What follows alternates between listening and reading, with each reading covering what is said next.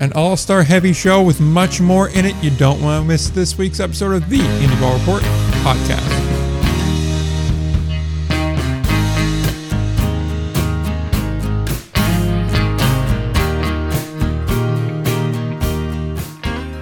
Back again, episode number 226 of the Indie Ball Report podcast. We're here to tie up some loose threads because we reached our data limit. By we, Ryan's here again. We really should probably explain like why you're always here, but like at the same time, I remember someone in the Q&A last year said, "We want more Ryan," so now you're getting it. Now you're gonna get it. You're gonna make you regret that. Exactly. See, like I only kind of regret. I only regret it when your power goes out. Yo, I mean, First Energy is the worst company out there. Met-Ed in particular. If anybody lives in that area and they're listening, you know exactly what I mean. They're just clueless. But uh, speaking of news, we have a lot of it, mainly in the form of All Star announcements, because both leagues that hold All Star games announced their rosters this week. I think it may have even been the same day. I think Monday the 3rd for both of them. We're going to start with the American Association. And uh, yeah, they're creative with how they do some of it. Uh, one division has one too many starters, and the other division has one too few starters. So uh, I guess we'll start in the East because that's what's written down here first. I uh, will note Jose Sermo is listed as a starter with Cleburne, but I believe it was yesterday, the 5th. By the way, recording on Thursday, the 6th. So some of this stuff's going to be a little out of date by the time you get it, but eh, by and large, it'll hold firm. And uh, yeah, so Sermo got his contract picked up on the 5th, I believe. He was listed as a starter. There still isn't a replacement named, but I have to imagine they'll just bump someone from the bench up, or uh, another starter that got traded from the west to the east may just take their spot. So without, you know, covering that too much, that's the situation over there. Rest of the stars in the east, catcher is going to be Roy Morales from Milwaukee. First base, we mentioned Sermo. That's to be determined. Uh, second base, Brian Torres from Milwaukee. Third base, uh, I was going to say third Blake because the guy's name is Blake.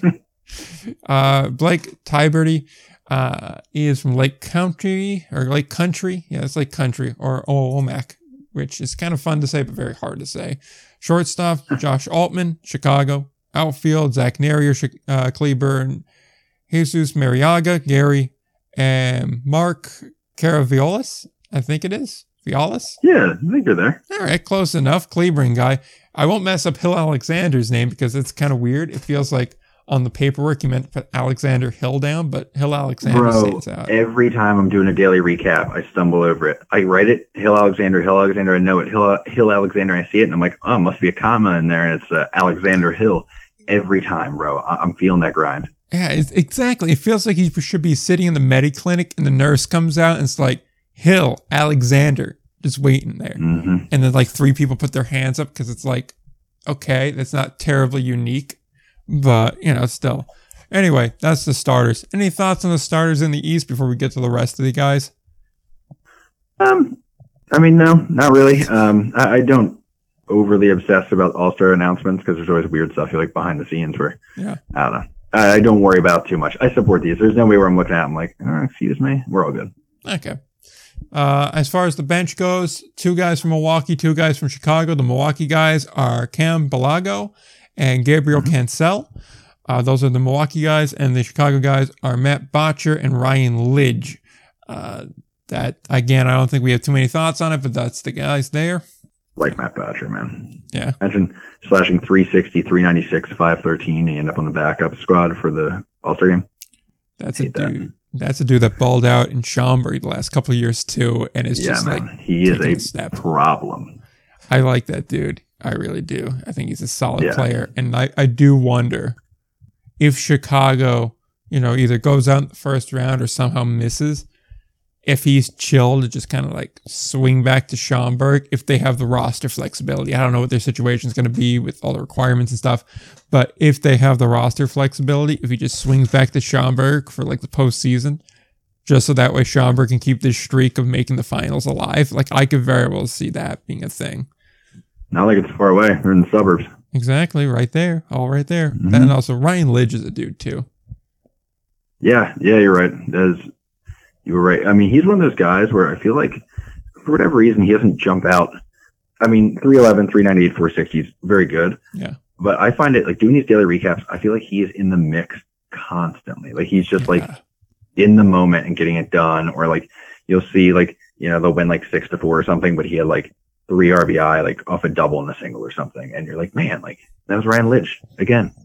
yeah, like th- that's This is guys like that. Yeah, like honestly, all the Chicago guys that we've mentioned so far, like, because I mean, that just leaves Altmann. Altmann's a dude too that's kind of like that, where it's like he was on a tear to start the year, then got cold, but like, I still kind of see his name pop up, and I'm like, oh yeah, he'll do something. Like, I don't know if he's Hmm. actually or not, but I just like feel confident with him there. It feels like that's the deal with all the Chicago guys. Like, I feel pretty good about him. It's just like they're not consistent, which is kind of the problem.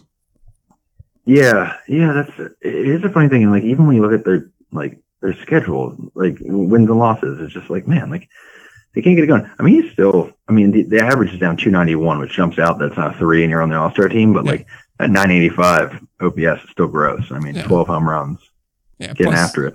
Didn't he have like eight in the first like two weeks of the year? Yeah, which I, I almost think hurts it a little bit because you're like, Yeah. okay, so since then, but Yeah, you know, it- it I mean, definitely hey, skews it, the, the All Star team is for the whole season. It's not like who's hot this week. That's weird. yeah. Which is why I will continue to just plead and beg that we can get a stat page for each of these leagues where I could sort by a range, like a date range. Like, Yeah. um, how much easier would that make your life if you could just sort by like, say, May 27th through June 13th? Like, wouldn't that be so nice? Oh my god, I know. And you know what the annoying thing is for the Atlantic League, they have like the MLB data site, but Yeah. like you need like a password to get into it, and like my password worked for so long and then stopped working like right before the season started. I was like, damn, damn, you could pull full game logs and all that, like stat summaries. Oh, oh man, it was heaven. I was like Scrooge McDuck, just like swimming through data. Which kind of reminds me off topic thing real quick before we get back on topic.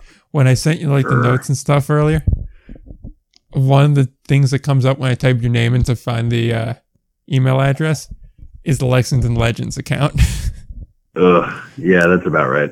yeah, and like I was Uh. low key kind of tempted to be like, let me send the email here. I just want to see if he gets a notification on his phone still. Uh, no way. They cut that. Oh, Dude, I knew story time. I knew they had let me go because my I went to log into my email at home yeah, and uh it wouldn't log me in. Like I was logged out. Like they already shut me out. I was like, damn, bro. yeah, Yeah, we're cutting quick. and running. Well, Someday we'll go through that saga, man. It's a good one. Uh, back on topic though, uh, East Division pitchers, we gotta get through these guys. Frankie Bartow from Milwaukee, Tyler Beardsley from Kane County, Daniel Buys from Kane County, Joe Colbert from Cleburne, Jack Fox from Kane County, Weston Meyer, I believe it's Meyer. Would that be Meyer? M U I R?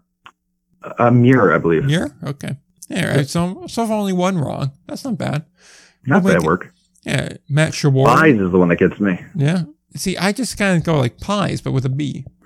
Yeah, and then Shawarren, honestly, and you handled both those nicely. So, hey, I'm, I'm impressed with myself with Shawarren from uh, Lake County or Lake Country. That's the second you. one for Lake Country. you did a good job.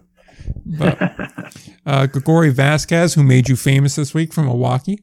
Uh, Mm, big moment. exactly. Getting that shout out from the American Association.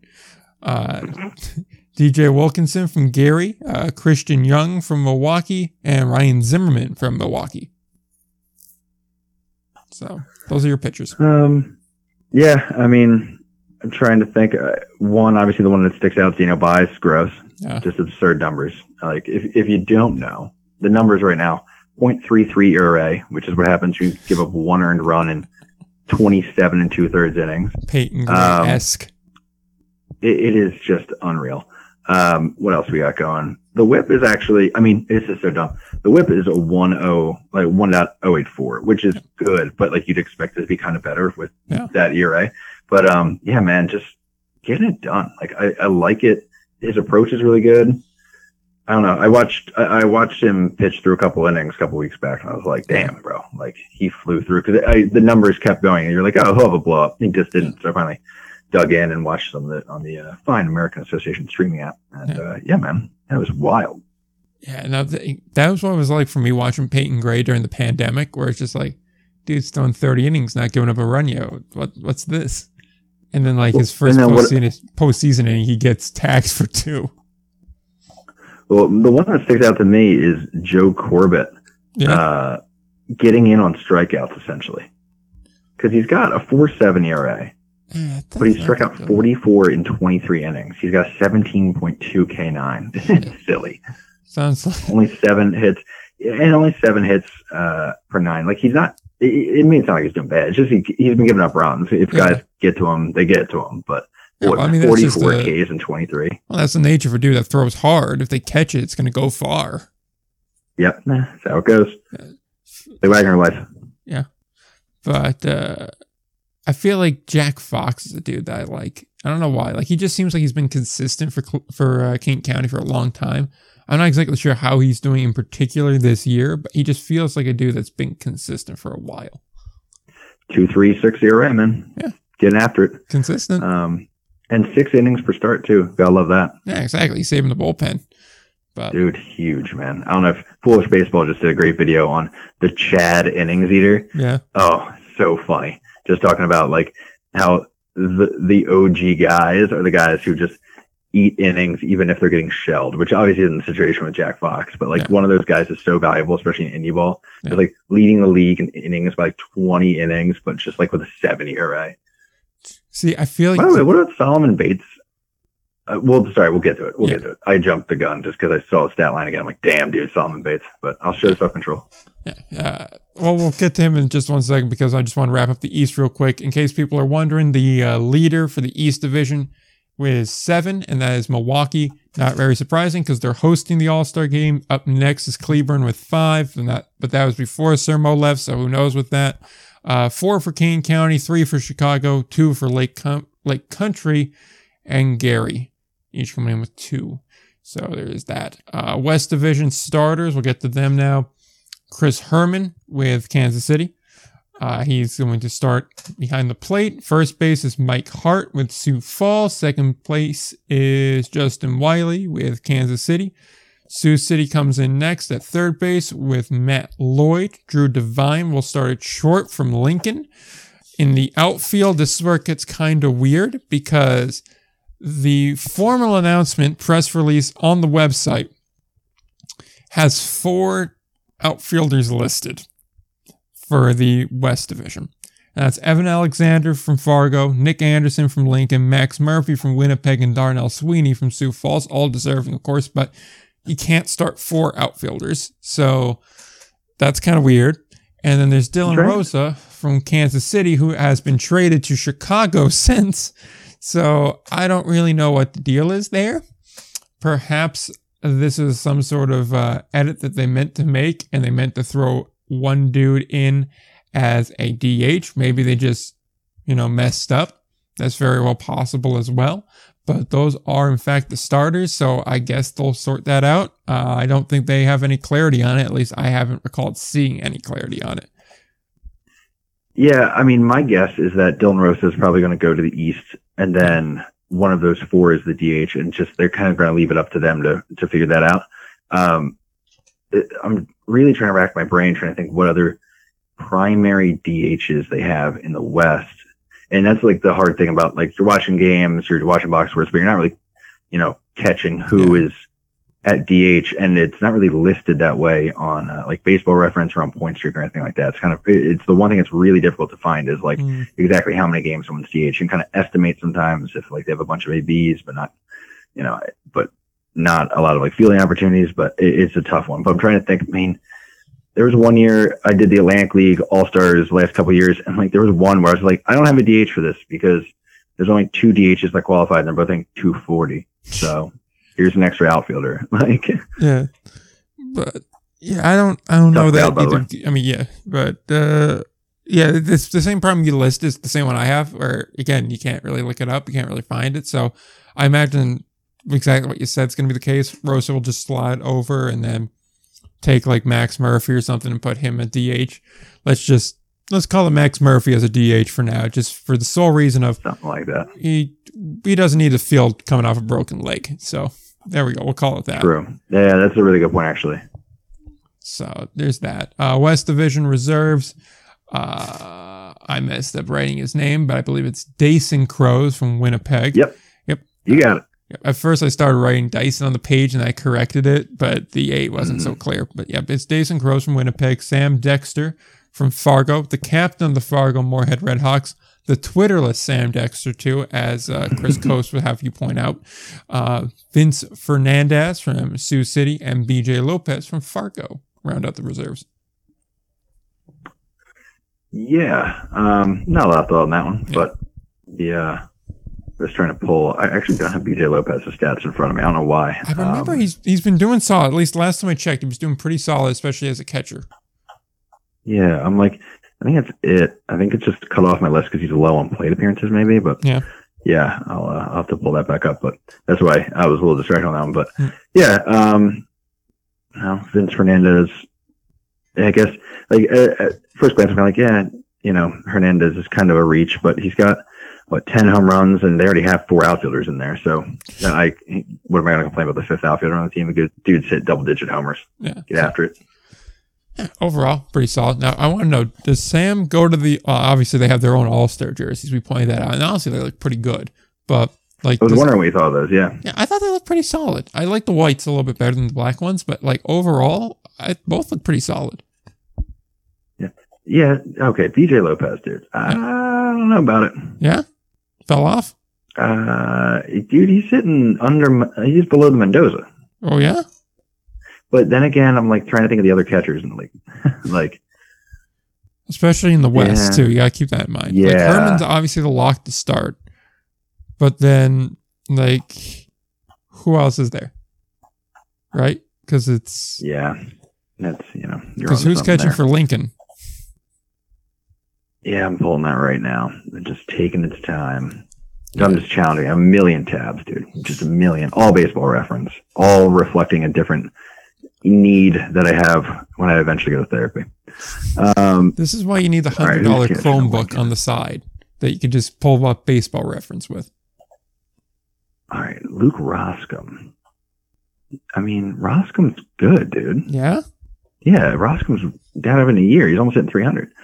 Question, well, though, there might be might be one of the things where like, team, well, I can't really see a team at this level being like, yeah, man, don't like use our guy.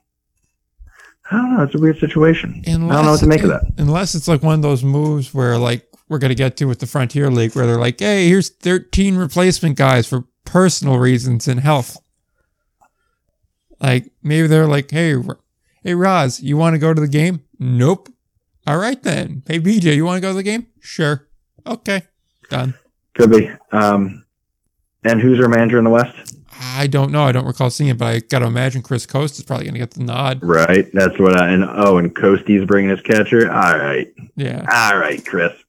That makes sense. Wouldn't it be funny if It's all coming together. watched he penciled in Evan Alexander to start in the outfield, and they were like, "No, he's not supposed to start," and that's why we got four here. There we go.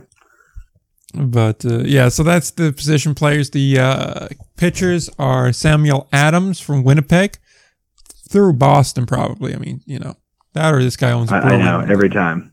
It- it's got to be. He got to get tired of hearing those jokes too. But uh, here's the name that's going to screw me up: Reza Aleaziz. Alaziz. Yeah, Reza Aliazes. Aliazes. Yeah, that's probably that's Dude, probably that's right. what I'm going with, but I ain't guaranteeing a damn thing. Again, mispronunciations are a feature, not a bug on this show, just like the rate limit is a feature, not a bug on Twitter. Uh, Solomon Bates from Sioux City, Akeem Bostic from Sioux Falls, Jake Dykoff from Fargo, Tyler Grauer from Fargo, Kent Hasler from Sioux City, Trey Jeans from Kansas City, Kevin McGovern from Fargo, Jalen Miller from Kansas City, and two-way player Correlle Prime from Fargo. That rounds up the pitchers.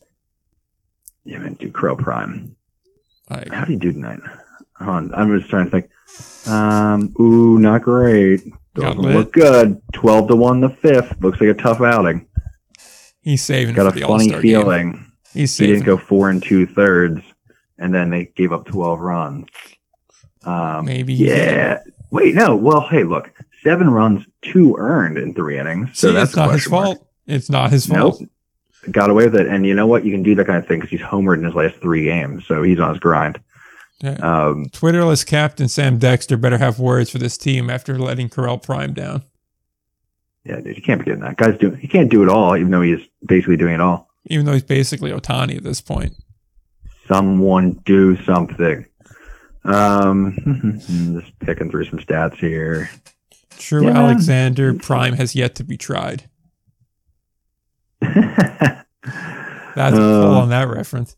But Yeah, that was good work though. I, I respected it. I was going to make it work one way or the other. But uh, just rounding out the totals, in case people were wondering, there are six from Fargo that leads the way in the West, five from Kansas City, four from Sioux City, three from Sioux Falls and Winnipeg, and then two from Lincoln. I, forget. I don't know why my brain forgets every bad Solomon Bates outing. Because like, there aren't the ERA still remember. up above three four?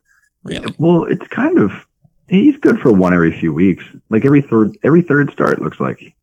All right. Then every third start, cut him short after three innings. Yeah, that's fine. I mean, you take what you can get, but it just it threw me off because it's so funny. It's one of those guys where it's very one or the other. It's like Yeah. uh, most recent was seven innings shutty, then it was six runs in six innings, and then it was seven and two thirds shutty, seven innings one run, and then five innings five runs, and then back to seven innings one run. Like okay, Sioux Falls. That is, one way. Sioux Falls is just a weird team. They come out with like an absurdly hot heater to get the year started and then just bottom out and then go back to playing like 500 ball. I don't even know what the hell's going on with them. And then they like add uh, Nagosic back and then move him to Mexico like a month later. They're a weird team. I don't know what to make of them. Yeah, the Explorers are a weird crew. Um, both the the Sioux teams are just a strange, strange, strange situation. And like, especially me, like really, like, I paid attention to what was going on in the American, but like, this is my first year really diving in like Yeah. this, and man, Sioux Falls is something. That is a situation. Yeah. Like, wh- what do you even make of it? Because like everyone's like, oh, it's the ballpark. I'm like, yeah, but they have a below average offense, man. The So, ballpark's bad. Is it? The ballpark's I, bad. yeah. So, and again, is that a dimensions thing? Because it's hard to grasp watching the game. It's like a uh, 60 year old ballpark thing that's, you know, not good. It's part of it. The dimensions aren't helpful either. I think, if I'm not mistaken, it's something I think also with the way the light comes in at the batters for certain parts of the game where it kind of hits you, not exactly in the eyes, but in a spot where it's not good. That's part of it too. Hmm. And I remember oh, guys from the Canaries had a podcast at one point that I used to listen to. and they rec- it sounded like they recorded in a bar or something too, which is always weird to me. But like even they would complain right, about the ballpark where they were like, it's not good. We need a new ballpark. All right, so it's 300 down the left field line, 311 in right, and then dead center is sitting about 400. Yeah. Woo, that's the situation. yeah. So, Wow. Sorry, that's such a weird thing. Like it just, you know, I'm aware of it, but I'm not aware of the specifics. It is a weird little ballpark too. yeah. So middle of nowhere. any event, just wrapping up the American Association All Stars. Uh, the game and the home run derby will be July 17th and July 18th uh, in Milwaukee, technically Franklin, Wisconsin, for those keeping track at home. And in case you're wondering, there is a last man in contest, one more player to each side. That wrapped up today at 5 o'clock. So you guys will know who got in before we know who got in. Um, the options for the East Brian Warzik from Chicago, Casey Kollick uh, from Cleburne, LG Castile from Gary, Josh Allen from Kane County, Nick Banks from Lake Country, and Anuris, right? That'd be Anuris. Yep, Anuris and Rosario from Milwaukee in the East. In the West, Alex Dubord from Fargo, uh, Gavin Collins from Kansas City, Connor Panas from Lincoln, Mitch Verberg from Sioux City, Wellington Dotel from Sioux Falls, and Luis Ramirez from Winnipeg. That is your options there. Everybody got to vote one in, but that voting wrapped up five hours ago. So uh, just figured we mention it because that is part of the thing here. I wonder if it's going to be a true whoever voted got the most votes gets in, or if this is going to be one of those, yeah, this guy Mhm. got the most votes, got in type of thing. Yo, um, I'm on a totally different page here. I'm just gonna be very upfront about that. Yeah. Um, because I love long ball, Okay. and uh, I was just wondering if like the home run derby in the Atlantic or the American Association is usually legit. And I looked up last year. Wow, it is. Yeah. The boys were hitting some bombs last year, baby. Good yeah, they were in Chicago, right? Yeah, David Thompson hit 23 to win it in the finals. Lord, that's that's uh that's going off. Yeah. I Damn, got a, uh, home runs. that the home run derby is going to come up later on in the uh in the prop section of this show but uh Ah, I jumped the gun. yeah see you're the problem is you're too quick you're too fast that's the problem Hey man, I'm just thinking ahead, man. As always, I'm a planner, yeah not a doer. that's that's all you need to know but any thoughts on the uh, last man in guys Uh, no, my only thought was, man, it's a lot. it's a lot of guys. Like usually, even MLB is like, here's four. Good luck. that's the thing like i But, thought uh, three or four would have been good not like how many six Yeah, it's and I guess maybe it feels like more because it's doubled for the divisions. That's probably part of it. yeah i mean and like when you read them all in one go, you're like, ooh, Yeah, and it is Um, technically just one per team, but like still I just I don't really think we need an extra person from like Country. Even Gary seems a little extreme. Like Winnipeg is 19 and 30. I don't really think they need another rep. Um that's cold, dude. I'm just saying you're 11 games under 500 and on a 5 game losing streak. Like let's be realistic here. Yeah, fair. Um, yeah, I mean, that's just hard to hear it, but yeah, no, when you say it, you, you can't argue. it's it's bad. It's it's getting bad north of the border. I mean, like, I don't want to judge off of one year, but I'm just saying, you know, there's some consistency between those like Gary seasons for a long time and now Winnipeg. If you look at who's managing the club, you know, there's there's Mhm. some common denominators there. Yeah.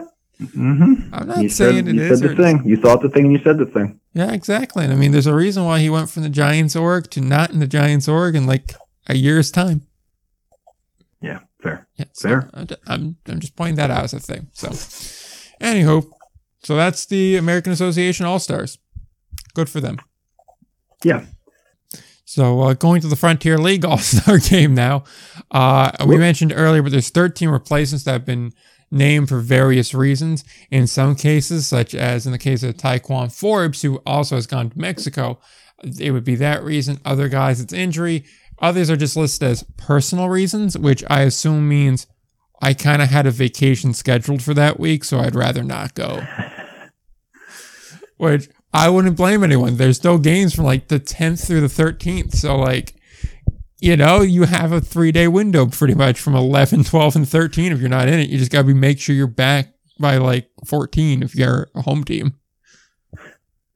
Super quick story. Yeah. Uh, last year, uh, Lexington was hosting the. They, they made a deal to host the Sun something, uh, something conference championship. The uh, their their conference tournament. Yeah. So that was like four days of not having a game. So it ended up being like no game Monday as usual, Tuesday, Wednesday, Thursday, Friday, or maybe it was even. No, that's what it was. I think it was no game Wednesday, Thursday, Friday, Saturday, Sunday, and then off day Monday like usual. So basically a week off in middle the year. Yeah. And everyone and they didn't schedule it like because they the two teams playing in that ballpark the genomes and the legends Yeah. weren't playing each other so they ended up saying okay well i think like high point was supposed to be playing in lexington so they gave high point the genomes uh opponent and then both teams ended up not playing that week and like yo players were mad as hell coaches weren't happy it was a whole thing because it wasn't really communicated properly either Yeah. and long story short, so myself, PJ, and uh, Mark, I believe too, Yeah. we're all kind of starting to like grind, trying to find some way that we could play each other, like get a genomes game and maybe play at like University of Kentucky or something in town, Yeah. like do a cool outreach thing with it. And then like we floated the idea like a day and a half later, like, hey, we're trying to get this going. And so many players like, hell nah, bro. like we already booked something. like it was so quick. I, I always admire it. I was like, damn, like you went from like mad to like we're going to Vegas so quickly. It was unreal. I, I respect that too because they were like, you know what? Wait a minute. Now we got a vacation in the middle of the year. How often does this happen? Right, exactly right. And if I remember too, like it was right after like the legends like might have gotten hot too. So they Yeah. at the time were kind of like, oh damn. But like the genomes like were on a streak. They're like, hey, maybe maybe not the worst time for, like on a Yeah. losing streak. I think they were like, yo, not a bad time for a break. Uh, honestly, I respect that. They're just like, hold on now. Wait, we could get an Airbnb for like twelve fifty. If we just everyone pulls like fifty bucks in, we're good. I mean, I'm a, I'm just gonna say it straight up. That was definitely a Brandon Phillips purchase. I don't think there was an Airbnb involved. fair, fair. It's easier to convince people to do, go to Vegas and they ain't got to pay for stuff. And also, they're young guys going to Vegas and they don't have to miss any baseball for it. Fair. So I don't I don't know why I would act like that was a hard convincing job. Yeah, I mean, really, just like y'all want to go to Vegas? Yep. Okay. Yep. No further questions. Yep. Just make sure you don't bring any mini bats through airport security. They're gonna take that shit from you. oh Man, God. Metapole, but uh, like threats. But in any case, East Division starters. Uh, catcher uh, Rusper Estrada from New Jersey. First base Yeah, Keon man. Barnum from New Jersey. Second base Tucker Nathans from New York. Third base James Nelson from New Jersey. Shortstop Matt McDermott from New York. Outfield is Josh Rehwaldt, New Jersey. Pat Kivlehan, New York, and Edwin Mateo from Sussex County. We have pretty much an all New Jersey starting lineup here between Sussex, New Jersey, and New York, which is like five miles over the border from New Jersey into New York. So it might as well be a New Jersey based team at this point. There's there's a certain energy to it. Yeah, I mean, it's basically Ramapo at that point, but yeah. Uh, all, uh, all thoughts on that starting lineup there? what was that? Any thoughts on the lineup? Um, no, I mean hard to say no to the Jackals guys but with the numbers they put up. Yeah. Uh, especially like they went on the road and they put up those numbers again, so it kind of silenced all those arguments about you know where they're playing. Keon Barnum's a monster though. Yeah, I mean, I mean that's a given. The second we saw him in the Frontier League, we're like, oh, so we'll just pencil him in for Player of the Year. Facts. Yeah. Uh, needs some pitching, but that is he is definitely helps out that situation, gives you a little more breathing room. Yeah, definitely there. So then uh, going over to the reserves in the East, Rodrigo Orozco, uh, Three Rivers, uh, Ti'Quan Forbes, Mhm. New Jersey, now in Mexico, J.R.D. Sarcina from Empire State, Cito Culver from Tri City, oh my God, this is gonna this one's gonna be bad. Uh, Jeremy, Jeremy, uh, yeah, Jeremy, Jeremy, you're yeah. there. all right, Jeremy Profar from Profar, you you how'd you butcher the easy part? Profar, yeah, I said Profar. Oh boy. Continuing. Sorry, I should let it go. That's on me. eh, eh, let, it is what it is. He's from Quebec. 80 grade name in Sicnarf Loopstok, Yep. Ottawa. Uh, that's a fantastic name. Dude's bounced around for a while. good. but, uh, it's a great name. And then Zach Whalen from Empire State. Those are the reserves. I like Empire State getting representation. I mean, they've had some guys balling out. Not to jump ahead, but um, there's at least one, I believe, two teams that now Empire State has more All Star reps for. I'm not sure that's necessary, but I mean, life is weird. When we get to the West, people will see what I mean. But uh, yeah, it's interesting in the West. This Yeah, this league's I done a 180 see- from uh, from May. yeah, that's a good point. Yeah, So, didn't think of it that way. yeah. Uh, East Division uh, pitchers: Griffin Baker, Sussex County; Grant Larson, Ottawa; Raymond Goudon, uh, Tri City; Lance Lusk, New Jersey; Frank Moscatiello, Quebec; Robbie Hitt, Sussex County. What a name for a pitcher, by the way. Uh huh. Yep. Tucker Smith, uh, Three Rivers, Matt Vogel, New Jersey, and Mark Moclair from Sussex County. Solid. Uh, the top end pitching in the uh, in the frontier's been pretty good, man. And there's a couple names where kind of I'm like, eh, I don't know about it, but like they kind of are in that vibe where you know if the the numbers don't necessarily seem like they're there, but there's like one stat where you're like, oh yeah, that's pretty nasty. Like you're just at that point putting the guy's stuff in there, so I kind of get that. Um, yeah, I I don't got no no criticisms on this. But Lance Lusk, Lance, you know my feelings on Lance Lusk, dude. He's just unreal. Hey, he's solid. And then Frankie Moscatiello. I he should be a Long Island Duck still. He just fits with Long Island. I know, man. I, or at least like Staten Island. I'm surprised. I was going to say Staten Island. It, Staten Island has gone hard into like that really stereotypical Italian New York thing. They've just turned full wheel into that. You know where I don't necessarily see him? Quebec. Look, it's very Italian in Quebec. Look at their manager, Scalabrini. Nah, you know, yeah, there you go. Fair point. Yeah, see, there you go. Uh, as far as the East Division replacements go, uh, Jason DiCoccia uh, from Ottawa, Ore Anu from Sussex County, Jimmy Boyntz from Sussex County, Ronnie Voacolo. Yeah. Yeah, Sussex County, Kyle Kroll, Quebec, and Chris Quitzer from New York. And I know at least one individual that upon hearing Quitzer was named to the All Star team, quite literally booked a flight, rental car, and hotel in uh, Crestwood, Illinois to go to the All Star game. No way, really? Dead serious, yes.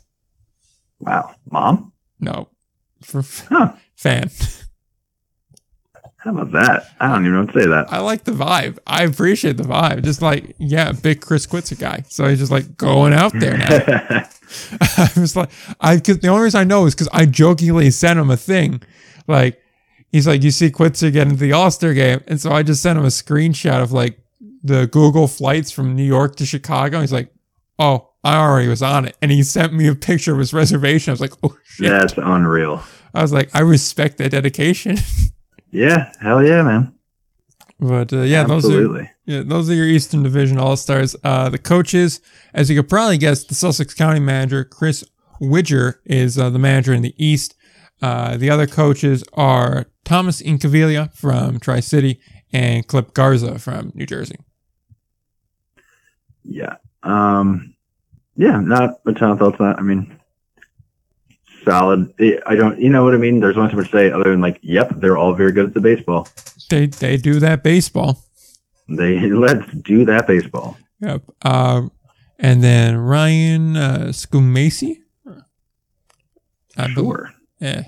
The Tri City uh, trainer is going to be the trainer over here. Uh, we're going to go with that. It's going to be like those old. It's like those old Madden games where Belichick wouldn't give his rights over, so it's New England coach. When Yeah. see trainer, uh, uh, and for those keeping score at home, seven All Stars for New Jersey leads the way, followed by Sussex County with six, New York with four, Ottawa with three, Quebec with three, and then Three Rivers, Tri City, and Empire State all have two. So there's that. Uh, going to the West Division, the starters are Dakota Phillips uh, from Evansville catching, Brennan Price at first base from Florence. Second base is Chase Dawson, Schaumburg. Uh, Gateway has both two outfielders and the third base and shortstop. They are DJ Stewart, Abdel Diaz, Andrew Penner, uh, Jarius Richards, and then Jeffrey Baez from Evansville rounds out the starters there. Uh, so there's that. Richards, I know, is like top of the league in stolen bases. I believe he's around 28 or so, if I'm not mistaken. Do a double check on that. Yeah. Uh, I only know this because I was just checking. 30 uh, now. Yeah, Or 30 mark. 30? Okay, so he did get to 30. I wasn't sure. But and also I'm a big Andrew Penner guy. I've been a big Andrew Penner guy for a long while now, and I am still a huge Andrew Penner guy. Yeah, I'm um I'm just looking through like realistic. Here's the weird stuff I get caught on. I'm like, wow, like New Jersey had more guys who probably could have gone. like that's the funny thing to me. I'm sorry, I'm still on that, but like See, I was just scrolling problem. through like the the snubs, and again, there's not many, but like I was like, damn, like I, he was hurt for a bunch of the year, but like Philip Urban Irvin's numbers are gross. like Like fair, but I, I feel like it. Part of it is you want to see a little bit uh difference among the teams going first up, and then Yeah, yeah. you know, playing You're games does right. matter. yeah, I'm not going to sit here and I'm not going to protest on behalf of the poor Jackals for only sending seven dudes. But I was just like, wow, like they really you could have justified more too. It's kind of more of like, a damn, that's crazy. Yeah. Um, Fair. also, you know, I would have liked to see TJ White there. Oh, fair. Yeah, I mean, also he's a player coach too, so I think Peter's kind of like, I'd rather not. Yeah, no, I could see that for sure. Yeah. Rather see one of the other guys get in. Yeah, exactly. So, Uh, reserves in the West: Gage Howard from Schaumburg, Jared Watkins from Lake Erie, uh, Jomar Reyes from Evansville, Gabe Holt from Gateway, Peter Zimmerman from Gateway, Blake Grant Parks from Schaumburg, and Melvin Nova from Washington. Uh, yeah, those are your reserves. Yeah. Ga- Um, Gateway looking- just cleaning up. Brennan Price. Yeah, Brennan Price having a hell of a year too. Yeah. Um, because I mean Peter Peter Zimmerman. Yeah. I mean he's going Dude's got just wild. power. Yeah, there's so much happening there. I mean, hey, best. I mean, best numbers in the league, other than McCusker, who's no longer in the league. Yeah, So, so he doesn't count. yeah, dude, it's You know- something. I mean, 380, 503, 772 slash. Sorry, your slugging's an OPS. What? Yeah, Uh, that's uh, that's a situation at the dish, man. Yeah, but keeping it moving, uh, West Division pitchers. Uh, we got Cole Cook from Joliet, Leone De La Cruz from Evansville, Kobe Schlotman from Schaumburg, Colin Sullivan from Gateway, Henry Omana from Windy City, Nathan Florence from Florence, Tim Holdgraffer from Evansville, Edgar Martinez from Florence, and Garrett Christman from Windy City. JD Hammer's a snub. Just gonna say it. You're not wrong. I love JD Hammer. Why? He's been so good. Went from the pen to the rotation too. He's still dealing. I know. When I, I he was chilling in the pen when I saw him in uh in Rockaway, uh, Rockland. I was about to say Rockaway for some reason, but That's the choice. Yeah, it is choice. some Long Island line. Um, I choose uh, Yeah, Morris man. County, New Jersey, personally, but you know, Fair. Um, let me see here. Yeah, I mean, other than that, uh, the fact that because I think like JD's numbers would be would stand out more if he wasn't also making that switch from you know relief to Mm. bullpen because it kind of kept his uh, kept his innings down. He also had like a couple weird innings where he had a couple runs, which like when he was getting stretched out. So I would definitely go to bat for him. Like, JD should be a guy. But other than that, man, I got I got very few about the matter. I would probably say JD deserves to be in for one simple reason, which is a former major leaguer probably helps with the marketing a little bit more. And as we Mm, Yeah. just said, marketing matters for this kind of a thing. I will say Windy City has a couple other things going. They got that superstars thing coming over too. Plus their thing is a whole skills competition, which I think is actually pretty interesting. It actually Good idea. you know makes the event worth something so mm-hmm. that's that's a plus there now being on a wednesday for your skills comp probably doesn't help the cause but still you know eh, you knew it was going to be during the week wednesday thursday it's just the situation so you know you live with that and uh, overall though i do think having uh, a couple former major leaguers in there would probably help the cause a, a bit Yeah. Um, hold on now. Did Reagan's not get in? i don't see him listed Wow. yeah Wow. Come on now. That's there's a snub right there. There's, a, there's What one dude doing? from Washington too that probably could have gotten in. That I'm blanking on. Oh, I mean, it's. I feel like they could have done more pitchers. I get, you know, you're trying to fit them all in one game, but Yeah. like, I mean, Derek, just Derek Eddington? No, no, no, no. mm. Reagan's though, like he was just chucking it the other night. I was like, damn, dude, that kid's. I feel like if this wasn't in Windy City, there's probably a spot for him mhm. Fascinating. because that's what I'm about to say with the reserves. There's three more Windy City guys getting named here. Yeah. So I just Mm. like I don't know if Windy City should be having five guys if they're not hosting. Yeah, I think it's a, a strong point. I mean, especially, I mean, some of these guys are not overwhelming either. Yeah. So, uh, talking about those reserves, uh, Craig Massey from Florence, Ben Spillane from Windy City. My mistake. There's four Windy City guys here. Uh, Mhm. Ben Spillane from Windy City, Noah Myers from Evansville, Cal Jurcevic from Windy City, Trevor uh, Tights uh, from Gateway, uh, Mika Yonamine from Windy City, and Junior Martina from Windy City. it's not Windy City. Yep, awful lot of Windy City. Uh, coaching staff for the West manager is Steve Brook from Gateway. He brings in Kyle Gadel and Nick Kennedy with him, also Gateway guys. There's also going to be Richie Sexton, the Windy City manager, here as well, and Matt Shepardson from Joliet. Uh, Jeff Manzo, the Gateway trainer, is going to be the trainer on this side. So yeah, more. Yep, exactly. And in case anyone's keeping tally at home, Gateway leads the way with eight in this section. Uh, six for Evansville, four for Florence, four for Schaumburg, five for Windy City, and Lake Erie, Washington, and Joliet each have one member. Keeping in mind, Empire State had two members. Yeah. Yeah, how about that? I don't even know what to say on that one. Yeah, I just, I don't know.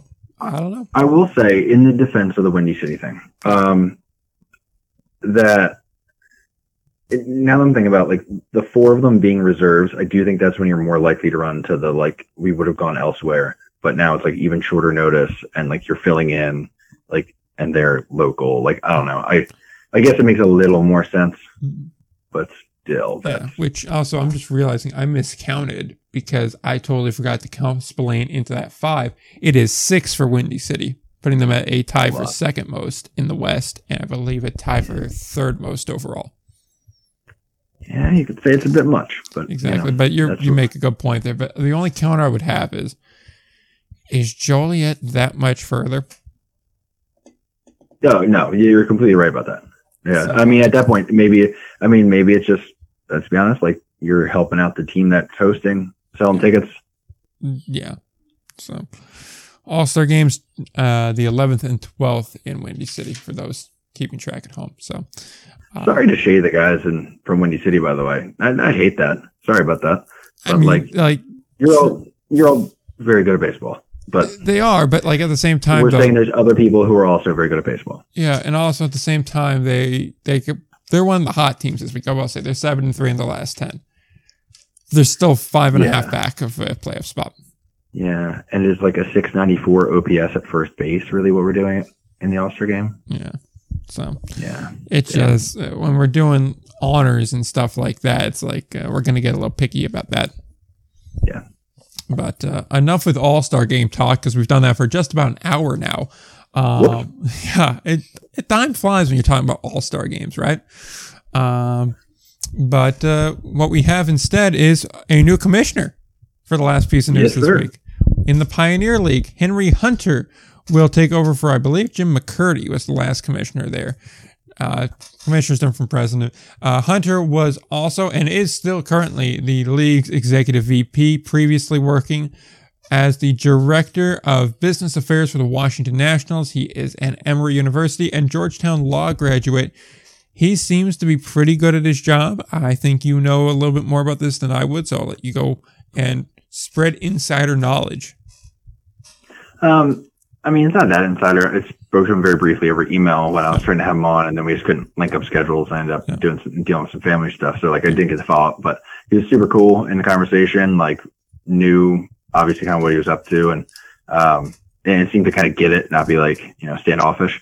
Um, but I mean, I've appreciated. We talked about before how the Pioneer League has. Um, I guess okay. To finish that thought, I I do think there's something to it. I think he's probably the real deal, at least in as far as who he is as a person, because multiple people, I tweeted about it, multiple people reached out to me, were like, yeah, dude, this is good. Like, we're all happy about this. Um, now, I, I will say, like, he's, he seems to have been the idea guy on a lot of stuff. Uh, and we've talked about how we've appreciated the fact the Pioneer League really embraced the indie ball vibe. And I think part of that is because they came from that unique scenario of Emma, uh, like minor league affiliated to uh, indie ball, and they Mhm. really they leaned in and figured out what they couldn't like could do that they couldn't previously. Mhm. You know, doing the the whole show last year, um, doing you know just different ideas like embracing like the weird tiebreakers and like I don't know, just doing more creative stuff. I, I've liked the way they've gone about it. Um, I will say I don't think the execution has always been what they wanted. Um, like specifically like that show last year, Oh, it was yeah. sold. It, It was it, was I don't know if it's expressly sold that way, but it felt like it would be like a studio show or something like that. Yeah. like basically a Zoom call, like you said before uh, on another episode.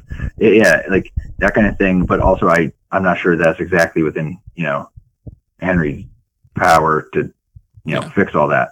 I, I guess I just hope for him, like he can keep the ideas and like the sort of energy, but have like the resources to allocate where it needs to to maximize the results. Yeah, I feel like too, like I don't want to flame too hard for the PBA show because if I'm right, the American Association did something kind of similar with Carter last year, and the difference is they just marketed it as, yeah, you're gonna watch the game with him, and he's gonna have some people on. It's gonna be more like Manning cast style type of thing. But yeah, I, it definitely did feel like we are gonna get a studio show, and I think it just comes down to do they have the money to be able to do that, right? Because I got to imagine running the Pioneer League costs a good bit just between travel and resources and everything that comes with it. I will say, from a business perspective, they seem to be pretty solidly well ran. They had no problem coming up with sponsors. They reach out. They're very interactive. They're very open. They they they run a pretty damn good ship over there. So I do appreciate them from that even if they got these competing podcasts popping up too. Missoula knows what they've I'm gonna done. let it go. I'm gonna be cool with it for now.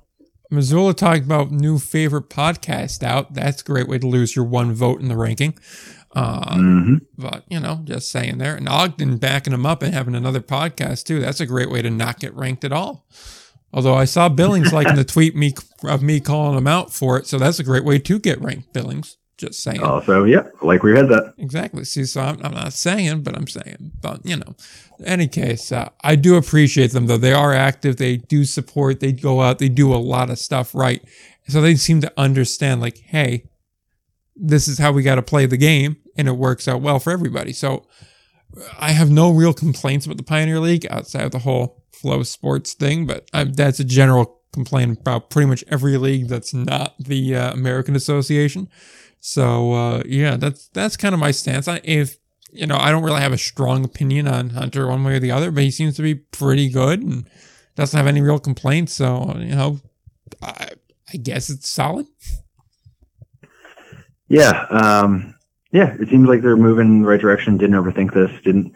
I mean, I I think it, there's always the temptation to put like the the business. I mean, not even that business guy, but like someone who is like more from the business side in to like you know bring the who speaks the owner's language, like maximizing revenue and you know knows where to cut costs and all that stuff. I, I like that. It feels like it's somebody who does have a business understanding, but also is an idea man, and Yeah. I like that. Definitely. It also seems like a younger guy too, which I like to see. Exactly right. So Um, uh, on that see, note, uh, yeah. sorry, I had a follow up thought too because I, I am interested. The Pioneer League now. I don't know the in depth, in depth, but from Yeah. what I hear from a lot of people who are around that league, and then uh, people who have been around that league, is uh, there is a feeling that there's been some sort of deal between them and MLB uh, having to do with like the exit from the minor league affiliated situation yeah, um, which might have included money being exchanged, but definitely seemed to have a, a connection with some resources. And uh, I think also a lot of it had something maybe even to do with uh, MLB helping to facilitate like player contract purchases, which is why you saw like a lot of guys going from the Pioneer League. Um, Mm, that I believe is wrapping up shortly, maybe after this year. yeah. So that'll be interesting. That's going to be a new sort of chapter of unique challenges. I think that's maybe why they decided to make that move right about now and make sure you know he's in and established, and you know they they have a path in front of them. That would make sense. I remember something like that too. And I could have sworn it was like a three year deal where like it was either three or five Yeah. where like they'll help with the transition thing. The same thing they did with all the other teams they cut where they're like, look, we'll get you into a league and uh we'll help you make the transition over and then we'll throw you to the curb like trash and then, you know, we'll see what goes. You know? yeah, um, yeah. We'll uh, we're breaking up with you, but we'll help you find a nice new guy. Exactly. Yeah. We'll, we'll pay alimony for a couple years.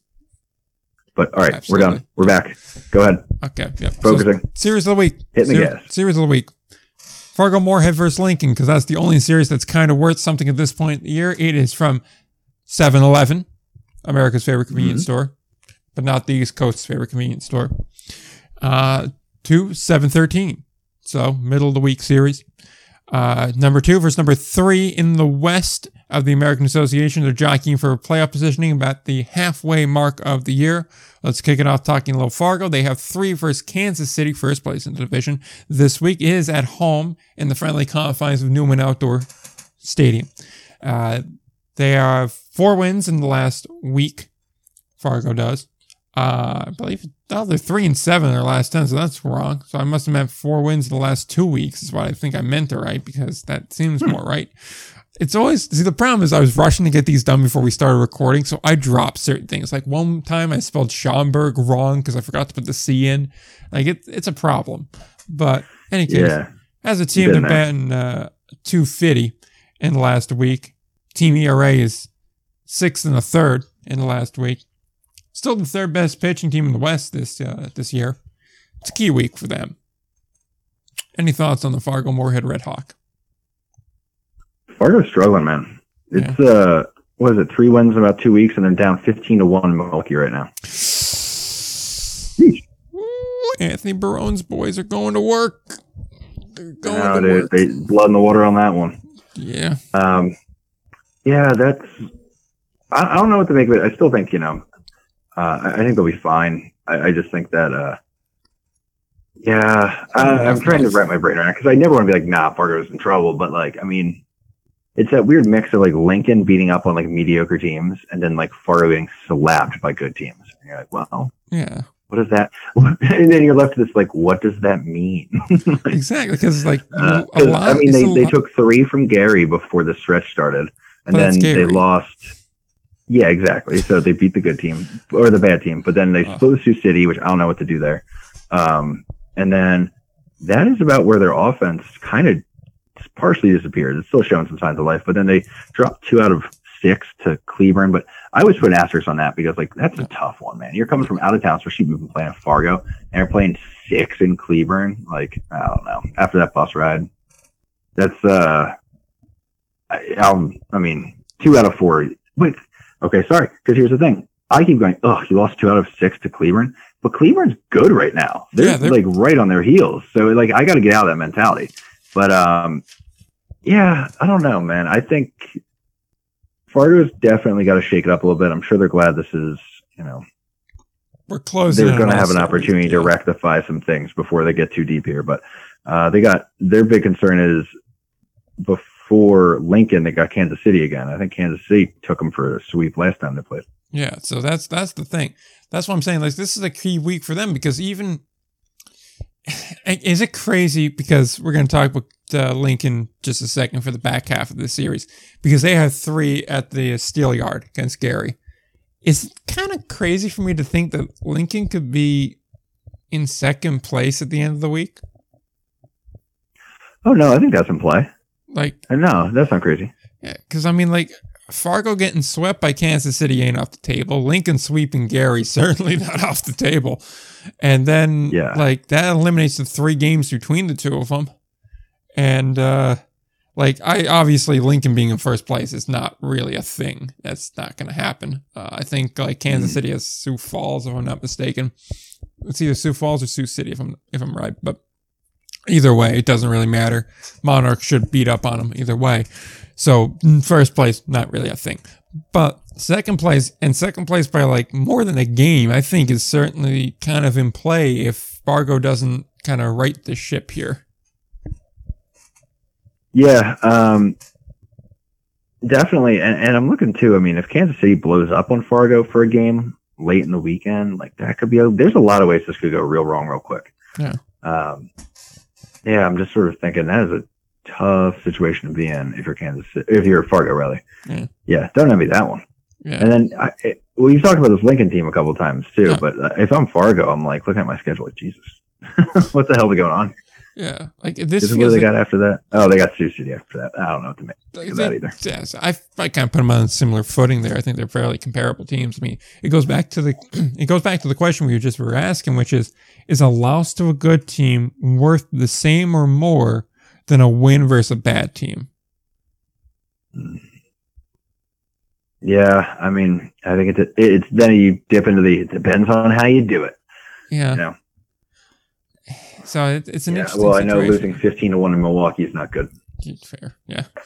Especially on a Correlle Prime start night God, when most of those runs Sorry, were unearned, which tells me it's a team everyone problem. better apologize. Everyone apologize to Correlle. Poor guy. He's like he's no he knows what Shohei feels, only not quite as bad. honestly. well. Oh, oh, tungsten arm. Oh god. Uh, which before we talk Lincoln, I just want to quickly point out here, who do you think was more crushed by the news of Mike Trout's injury? Mike Trout or Shohei Ohtani? I'm gonna guess Shohei started packing. He said so. So, well, Said you know I'd love to get traded somewhere. I don't care where, but somewhere. You know, in fact, if you trade me to the So Dodgers, I probably could just keep my apartment. yeah, I I am curious if the, they keep him out there or not. Um, oh, dude, I'm, that's a different conversation. I'm not gonna get into it now, but boy, I, I am so fascinated by the Ohtani sweepstakes right now. And Steve Cohen's going to pay a lot of money to Ohtani. He's going to pay a lot. Of. I, I kind of feel like it. I'm Some company's going to die for Shohei Ohtani to be a Met. Yep.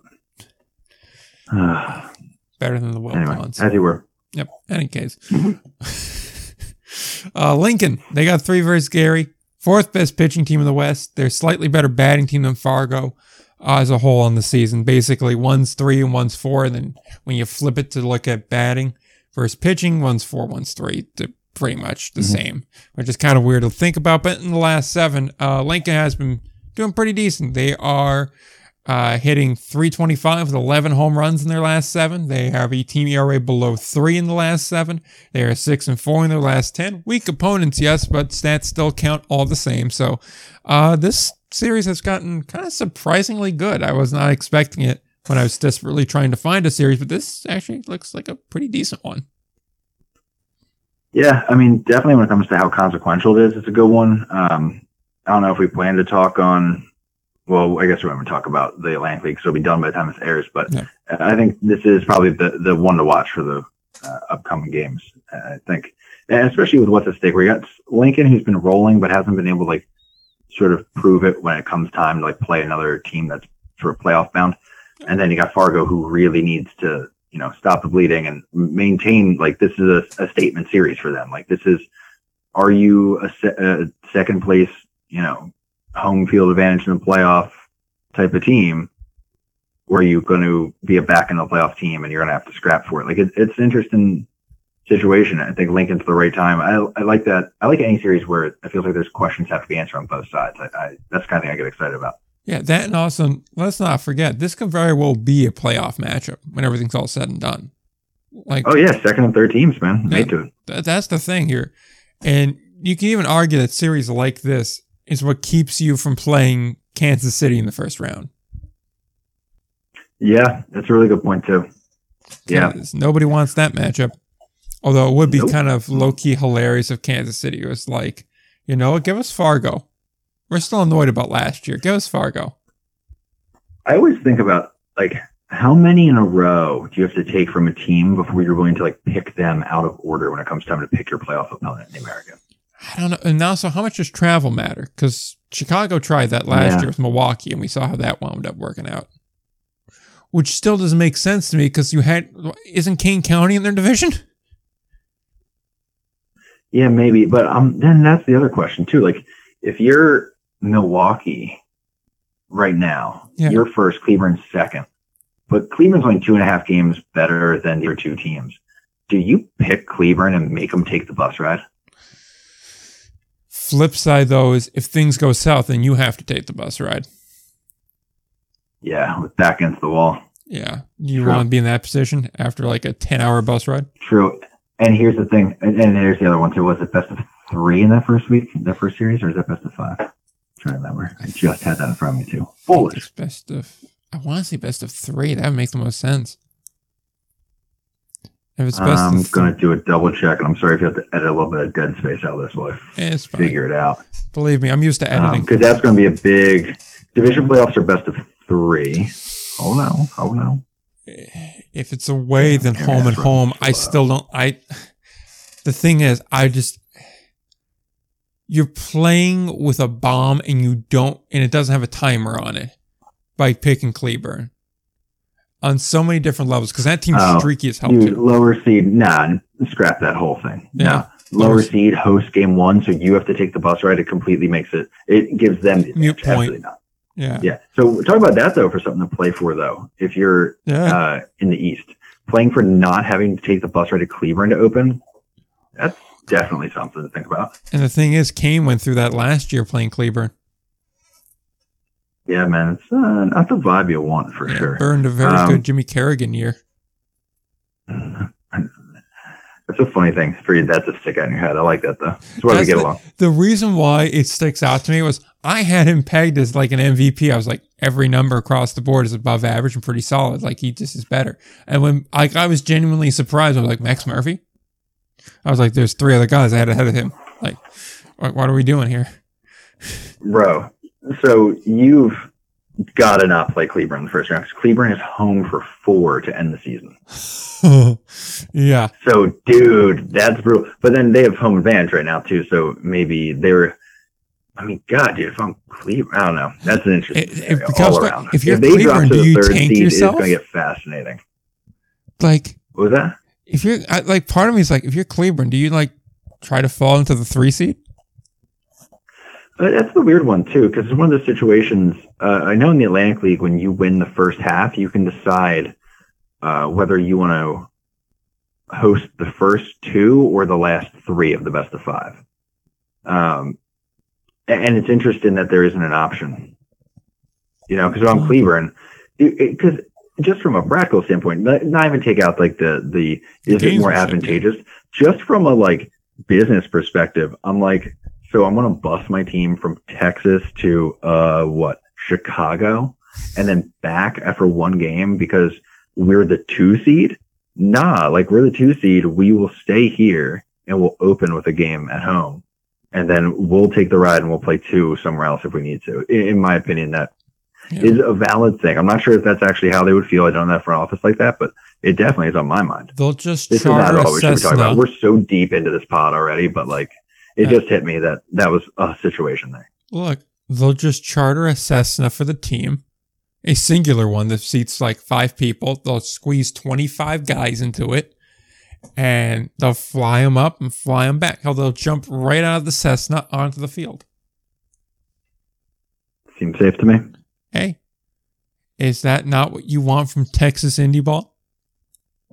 The parachute's can even be an American flag. Every day at stadium is on a cricket stadium is a good one. Oh, poor AirHogs. That's all. We'll end that. We'll go to the hot and cold now. On poor air hot talk. Uh, hot and not. Uh, Fargo Moorhead. Not hot. I think that's pretty clear. We just went over this. They're not hitting well. They're not pitching well. They have four wins in two weeks. They're three and seven. Their last ten. Not good. Getting blown out tonight. Not good.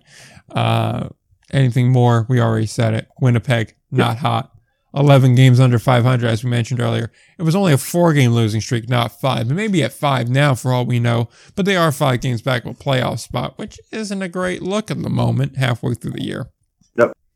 Uh, only hot team in the American Association this week Kansas City. 13 games about 500, 7 and 3 in their last 10, up two and a half games in the West, and the best record in the association thus far this year. That said, a lot of action in the Frontier League. A Yep. slew of hot teams, a slew of cold teams. We'll start with some of the hot ones. We'll start with Gateway. Four game winning streak, eight and two in their last 10, tie for the best record in the Frontier League, game and a half up on the West. Overall, they're just kind of running through teams like they were to start the year. So, is Gateway legit again? Um, I think they're. Oh, this sounds bad. Sorry, everybody. I think they're West Division legit. West, I like how there's a Like, I mean, you know what I mean, though. yeah, like, you have to put the qualifier they're on. nine- yeah. what are they? Nineteen and six in the division. They're eleven and ten outside of it. Okay, So, admittedly, that doesn't look good. Uh, yeah, the East is definitely something, but they could end up in that like situation that like Big East basketball used to have, where they would just beat the hell out of each other and they get clipped the moment they play the other league in the in the tournament. Could be. Could be. I, I'm gonna go out and say I like enough of the players on Gateway where I think they could hang in the East. I think they are a legit team. I think they've worked their way back into getting ranked. I forget if I ranked them last week. I think I had to. If I put Sussex on there, I had to put them on there, and I'm pretty I'll confident put Sussex on there. But uh, I know New Jersey was there, so Gateway's certainly uh, a ranked team. I think going forward, at least on my count. Yeah, I mean, uh, maybe it's just a low burn in my brain. That first series was so shocking when they got beat up by the Jackals. Um, Yeah. But you know, that's not been their whole thing, but it just does stick in your head. Yeah, Um, yeah, I mean, fair, it's it's not, they're not a bad team. Yeah. I mean, look, I I ranked them higher than you did, so I'm I'm on board. But Yeah. I put them, the I really put them fourth. Good God, Ryan. Yeah. The one thing I will say with Gateway, though, at least coming out east, is they're basically St. Louis. So that's a long Yeah. trip to come out east. So I feel like there is some travel fatigue on them. Yes, and but my counter would be the Jackals did that to them at Gateway. And that was, I think, why it was so jarring and sticks in my head. I keep My that series up counterpoint because to it was that the is- first time. The Jackals got to play in front of a crowd for like the first time in forever. So they got energized by that. That's the brutal. Um, yeah, and I mean, I'm only bringing that one up because if y'all recall, it was the Gateway was absolutely going off on everybody, and it was like hard stop three game sweep, and it was like completely shocking. Um, and then they they went on that long stretch where they really struggled after that, fell like two or three games back. But yeah, they've been flying, man. Absolutely right, they're hot. I just don't know if they're. Yeah. I'm, they're a contender, but we don't know how serious it is. Yeah. Also, I'm just realizing we got a four way tie with the exact same record in the West right now. Fascinating. Yeah. And speaking of four way ties and whatnot, Windy City, I got them as a hot team right now. I understand they're not a great team. Hmm. I'm going to put that out Okay. there. They're still five and a half out of a playoff spot. I understand that. But seven and three in their last 10, and they've looked decent. I, it's worth something. Yes, I will agree with that. I think they're hot, and they're they're at least hot enough where you go, okay, maybe this is something. Yeah. Like, do I think that the playoff structure is going to change much from now until September in the West? Mm, I don't know. Maybe. But, you know, I think Evansville, Schaumburg, and Gateway are probably pretty set. I, I don't even like four teams making the playoffs from a league this size. Only but you three do kind teams of make it. I well, no, I know. I I wouldn't want four, but Yeah. this is a rare scenario where I'd be like, oh man, that'd be kind of sick though. Four teams Fair. within a half game of each other, or, or five teams within a half game of each other for fourth. But Yeah. then you're like, yeah, but they're a, a week back from Evansville right now. Fair. Which, two points I just want to bring up. One, if you don't like four teams in a 16 team league, then you must really hate what the uh, Mhm. American Association's doing. And Don't then- love it. Yeah. And then two, I like how we just have not talked about the Otters at all. And they've just kind of been like quietly trucking along, just doing their That's thing. it. They've been above average. I mean, even if you look at their schedule, there's never been one of those where they won like ten in a row or something. It's always like they're just clipping along, winning series, beating who they're supposed to beat, um, which is you know a good sign. Honestly, those are the types of teams who end up dangerous in the playoffs. So there's uh, something to be said for that. they're very much, uh, they're living out the, it's not much, but it's honest work meme. They're living that out right now. Yeah, that's a fair point. Absolutely right. So like, Um, good for the Otters though. Like Yeah, the Elvis Yeah, Country fans are going to be losing their mind over Otters getting mentioned. It's going to be like if a chain store opened in town, just losing their Jesus, minds. bro. Yeah, they went on that one stretch. They won like eight in a row first like week or two of the season, and then dropped a few. But like literally, it's just been since then. Uh, they won two out of three. They won two out of three. They won one out of three, and then they won two out of three, two out of three, two out of three, two out of three, two out of three, two out of three. like okay, that's why we haven't really noticed them. Like they're just yeah, didn't- no win streaks either. Never won more than two games since that first week or two of the season. They're just casually winning series. Like Dude, that's a method. the way, the way they're that. doing it, it's honestly making me think like, mm, well, you know, uh, should Missoula lose that 10 spot? And like, should Evansville get the 10 spot? Dude, it's gonna be nasty in a playoff series. Don't want to do that. That's all it says. They're winning the win That's the series. Like, I'm low key thinking, like, right now you have me thinking, like, does Evansville deserve to be ranked? Like, yeah, they're not like overpowering. And are they realistically the 10th best team in Indy ball? Probably not. But I mean, they keep winning series. So like that means something. I think they've gotten votes a couple times, I if I recall. I haven't put them on there. Um, I don't think. I'm doing a quick look here. Do-do-do. They got. Oh, they were in the top ten at one point. Really? Yes, they were. They were in the first top ten. They were number five at one point. Really? Yes, sir. That is surprising to me. Number five, and then the next ranking they were out, and I don't think they've come back. That's tough. All right, We're, let's get into some not hot teams. One, and these teams lost to Evansville too. To bring it all full circle, and the first one up is Florence. One at nine, the last 10, eight game losing streak, lost four series in a row. Evansville, which is the most respectable of the losses, then Three Rivers, Windy City, and Gateway. Oh, Gateway is probably more respectable, but even still, uh, Three Rivers series is a bad loss, and Windy City's getting swept by Windy City is not a good look. So, uh, no. not good in Florence. They've kind of screwed themselves out of a playoff spot, I would say. Yeah, they're. I mean, they, there's a chance because I think they play Evansville enough where they could get some games back. But like, boy, is it bad right now. And they, the games aren't pretty either. Like it's, you know, a seven-two and 14-3 loss to Trois Rivières is awful. And then they lost 12-4, 11-5. And then they're in that trap where they actually will like hold the team, but then they don't score two. They lose three to two. And then 15 to one. And then they hold Gateway to 10 runs in two games, but they only scored five themselves. So it's just not clicking. It's tough. Yeah. A little bit of what happened to Genomes last season, where they kind of couldn't get going at the same time, like the offense and the pitching. Mm, just misfiring, pretty much. yeah, But exactly. Yeah, this is a that's a team that desperately needs like a three game homestead versus the Grays just to get back on track. Yeah, and, and part of me wonders too if that's just like a Chad Rhoades growing pains thing. It could No. be. It It's very well could be. it, not necessarily. Uh, it sounds bad to be like not knowing the strings to pull, but like, yeah, I mean, not knowing the strings to pull. You know, you he is tuned into the players. It seems to be the vibe. Like, he's good with.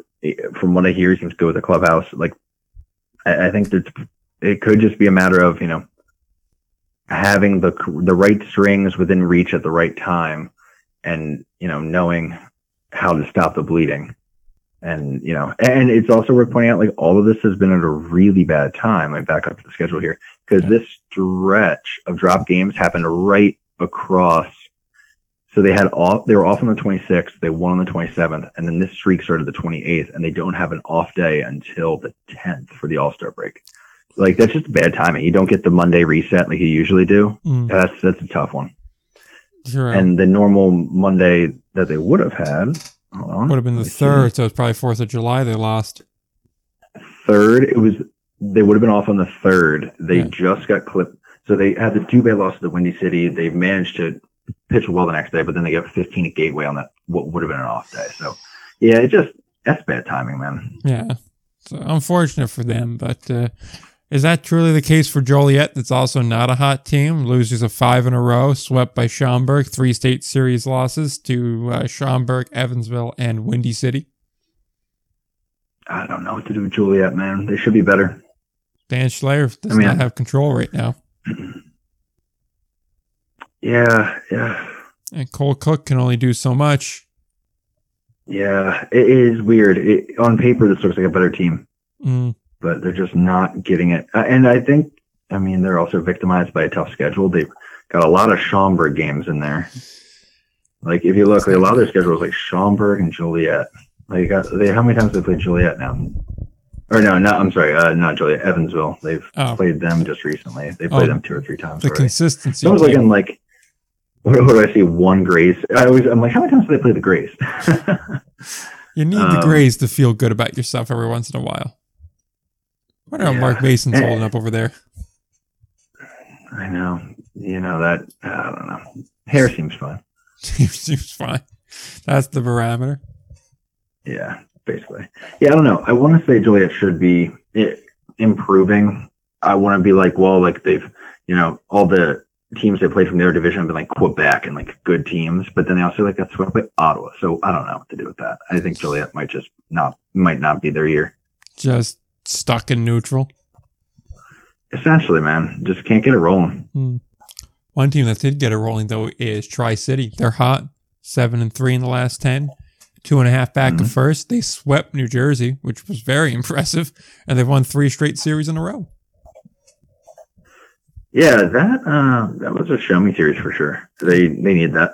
I mean, not much else to even say about it. Just like there's not much you can say about series which is like obviously good. Oh, like the best possible result. And then they drop Um, one to the Grays. Oh God, I know, so funny. Like that's the thing. it's Like, so predictable. yeah, exactly. Like you know they're gonna lose at least one to the Grays. I don't know why. It's just like, is this the best rivalry in baseball? The Grays and the Valley Cats. The funny thing is, I checked the Empire State's Em- Empire State Braves wins and who they've been against. I think only two or three have been against Tri City, but because it's Tri City, they stand out. And Yeah. because the first one was against Tri City, it's like, damn, every time. It's really not, but just like now we're looking for it. Yeah, it just it's. I don't even know what to say. I think you're spot on there because they broke the streak against them, and the thing is too, Yeah. you felt that one coming because the night before they barely got away. Like the Valley Cats arguably should have lost the game before. They should have lost that series. They just happened to get lucky and not lose it. So you felt Yeah. it coming. yeah. Oh my God, I'm just having the flashback to that. That was so, that was crazy because I wasn't even covering them, but I was so invested. Oh god, I remember listening to the radio broadcast for that one. I was just like, "Oh god, it's gonna happen, isn't it?" And the defeat in the radio man's voice was just, "Gray snapped their 34 game losing streak."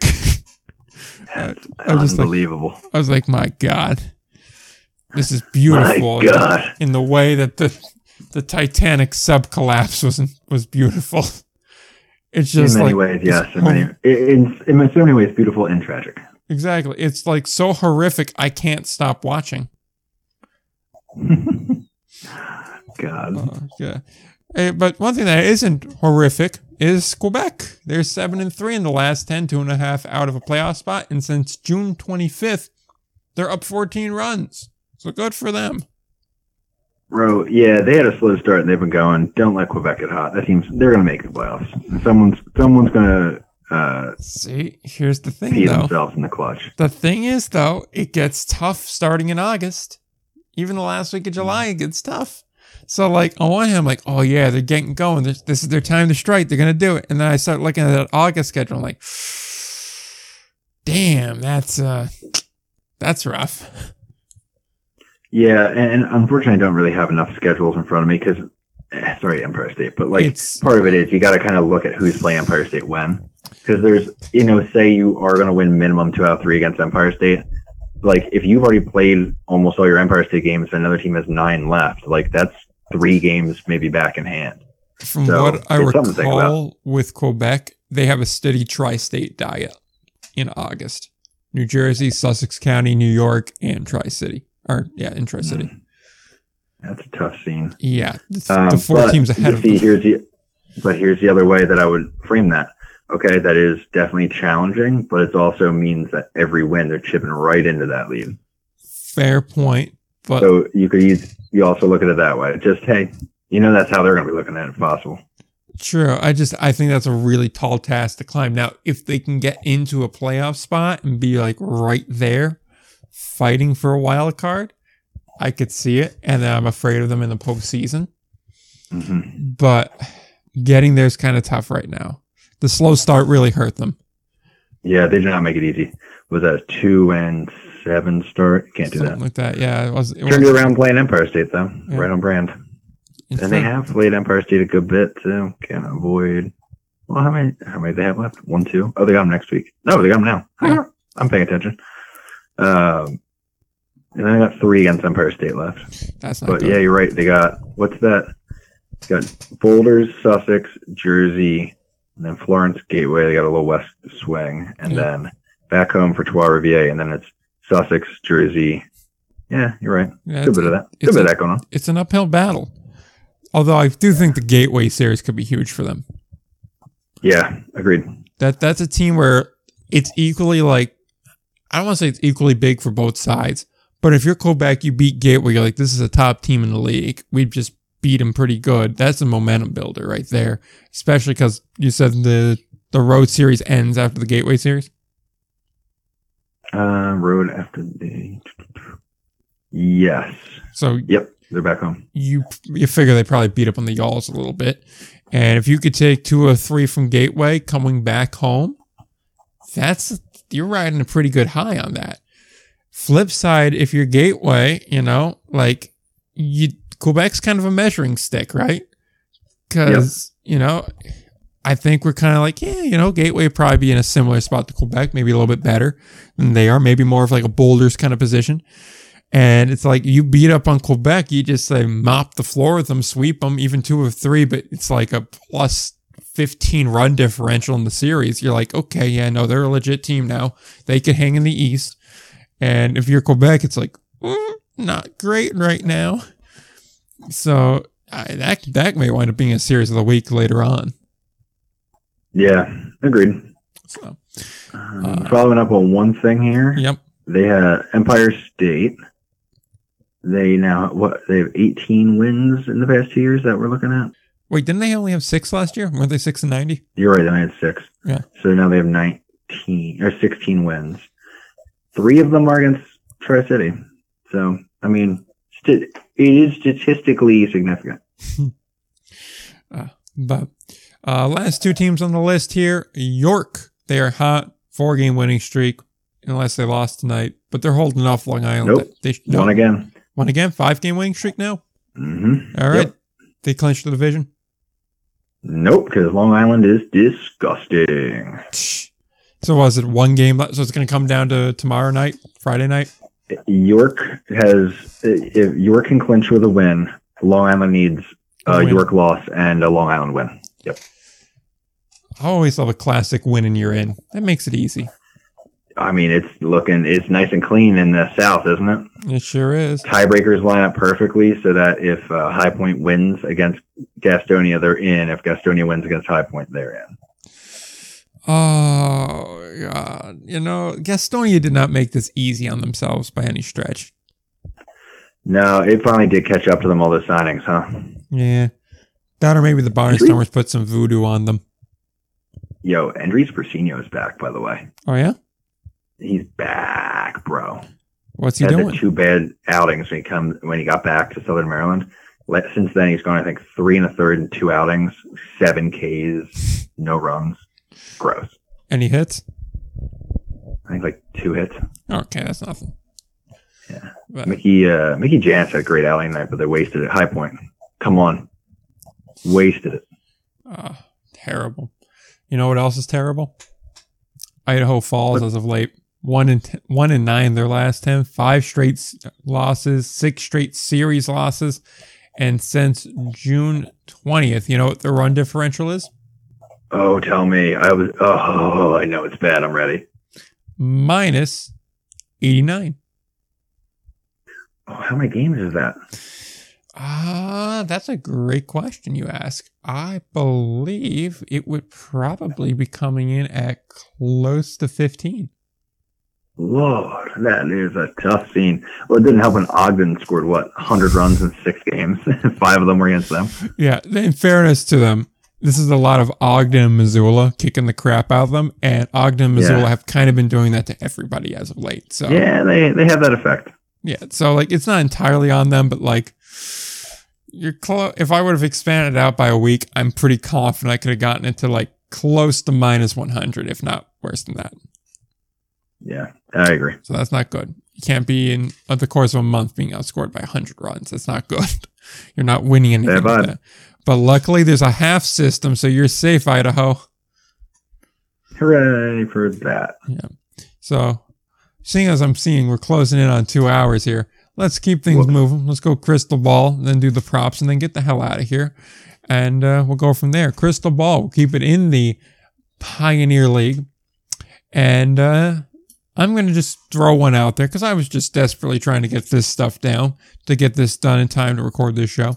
I have Peyton Robertson finishing the week, meaning by the 14th of the month, at 30 steals. He's currently at 25. So I think five steals in the next week. That's probably a little ambitious, but who knows? Maybe I'll get it. Hmm. I'm gonna need a second to figure that one out. Um, Oh, that's a lot of steals, man. That's the thing. Five 20 in six, seven games. Damn. I don't know. like, Who you got? Who they have coming up on the schedule? again, I did not do any sort of research into this. I saw he was bruh. leading the league, and I was like, he's leading the league. It's eight thirty. That's good enough for me. Fair enough. Um, I'm gonna say no, just to be negative. All right, fair enough. Uh, Because honestly, because I was a catcher when I played, so I got to take the catcher side and just be optimistic and say no, they'll hold it down. that means he's going to get to thirty-two, and then he'll be thanking you Yep, because that's about right. That's the thing. Northern Colorado, too, arguably the greatest Twitter thread in Pioneer League history this week, too, Yep, that happened. It was amazing. Comparing their players to Taylor Swift albums. I mean, God bless them for that. Also, if you're going to the Northern Colorado game sometime soon, I forget which game it is, but they are doing a Taylor Swift ticket giveaway. That's worth the price of admission alone. That's what got Lincoln their uh, The their record. new attendance record. Yeah, Gastonia, it's not too late. You can still do this. Thanks. love that. Lancaster did it too. Just saying. The Swifties show up. If you have a ticket giveaway too, they're gonna show up in droves. They ain't playing, man. I'm not gonna lie to you. I kind of thought about it too. I was like, well, the math checks out Mm-hmm. It's amazing. because it's like the ticket itself is probably like twelve hundred dollars. So if I'm throwing like twelve dollars away on this for the odds, you know, it's not Yeah, terrible. but the memories are priceless, bub. I know. Trust me. Fearless in the rain. MetLife. God, what a queen. Second crystal ball. Atlantic League ERA leader will be at 2.27 or lower by Friday of next week. Lambson's currently the leader. He is at 2.33. I'm not even sure if it's mathematically possible. That's how little time I put into this. But who knows? Maybe he throws like a complete game shutout. Um, let me see. I think who we got coming. I won't be a slave to the numbers. Oh, we're talking starting pitchers. Well, it's just ERA in general. So when I go to the Atlantic League site, I want to be able to click on it, see whoever the leader is, 2.27. Yeah, fair. Okay. Um, yeah, Mitchell Lambson. God, dude, I, he's quiet with that. Yeah. And my boy he got the Danny Wirchansky coming up there too. Yeah, that's true. Um, I just think it's too far to drop the ERA. Uh, he- Lambson throws a ton of innings too, so it's it's going to take him a little while longer. Um, not a ton. I guess that's an exaggeration. I guess. I mean, if he throws a lot of innings, lot. then if he's throwing good quality innings, it should take him less time. I mean, he's thrown about seven innings an outing. Yeah. So I mean, if he goes seven shutout, Hold on, hold on, hold what does on. the math say? I'm about to. The math Hold on. Well, the math says it's definitely not happening because Mitch Lambson is no longer there. Well, that would be a problem, now, wouldn't it? He is in uh, China. I Well, believe. maybe Or he'll come he back from China. Yeah, yeah, yeah. Danny, it's on you, So buddy. you You need to throw a complete game shutout. Or I was looking at uh, Mitch Lambson. Yeah, I know. Now I'm switching over to Danny So. Wirchansky. Okay, now I follow you. I, I took my eyes off the rankings for a second. It's right there. I still think it's too far to go. I mean, now I feel now it's very much too far to go. He's got to drop like Yeah, like what a quarter of a run.